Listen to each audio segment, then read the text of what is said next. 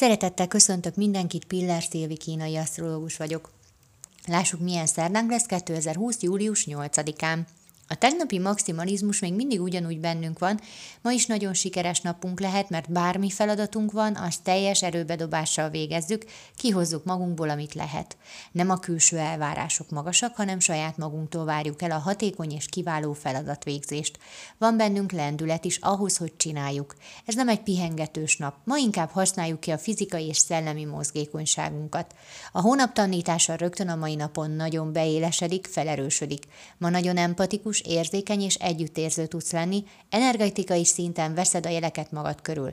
Tisztában vagy vele, hogy kinek milyen az érzelmi állapota a környezetedben. Ha azt látod, hogy valaki nem jól érzi magát, bizonytalan, fél vagy szomorú, akkor beszélges vele és önts bele lelket. A szavaid erővel rendelkeznek, életerő akkumulátorként működnek. Az értő figyelem és a támogató szavak ma szárnyakat adnak másoknak.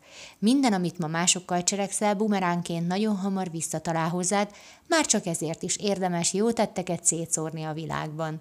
Köszönöm szépen, hogy meghallgattatok, legyen nagyon szép napotok, sziasztok!